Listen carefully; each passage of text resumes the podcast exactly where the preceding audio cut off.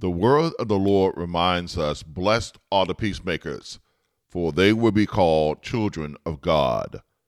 A shooting at a congressional baseball practice, the storming of the Capitol, an attempted murder plot against Supreme Court Justice Brett Kavanaugh, the attack on Paul Pelosi, all infused in an atmosphere of election deniers and conspiracy theorists, remind us that in politics, peacemakers are difficult to come by. The day we vote, and the will of the people will be known. But what about the peacemakers?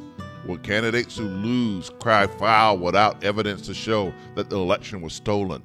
But what about the peacemakers? Will political operatives, cable news talking heads, and desperate candidates whip up some of our fellow citizens to violence? But what about the peacemakers? Will evangelical leaders refuse to denounce speech and actions that are truly ungodly without any regard to doing what Jesus would do? As many peacemakers that are missing in action, there are peacemakers.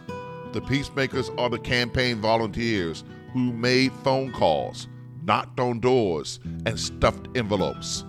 The peacemakers are the candidates who ran for the school board, the water board, and the city council not for political glory, but rather to be of service. And the peacemakers are the poll workers who checked you in, who worked the machines, who gave you a sticker, and who counted the votes. They did so with no political agenda or expectation other than to see democracy alive and well in the land of the free and the home of the brave.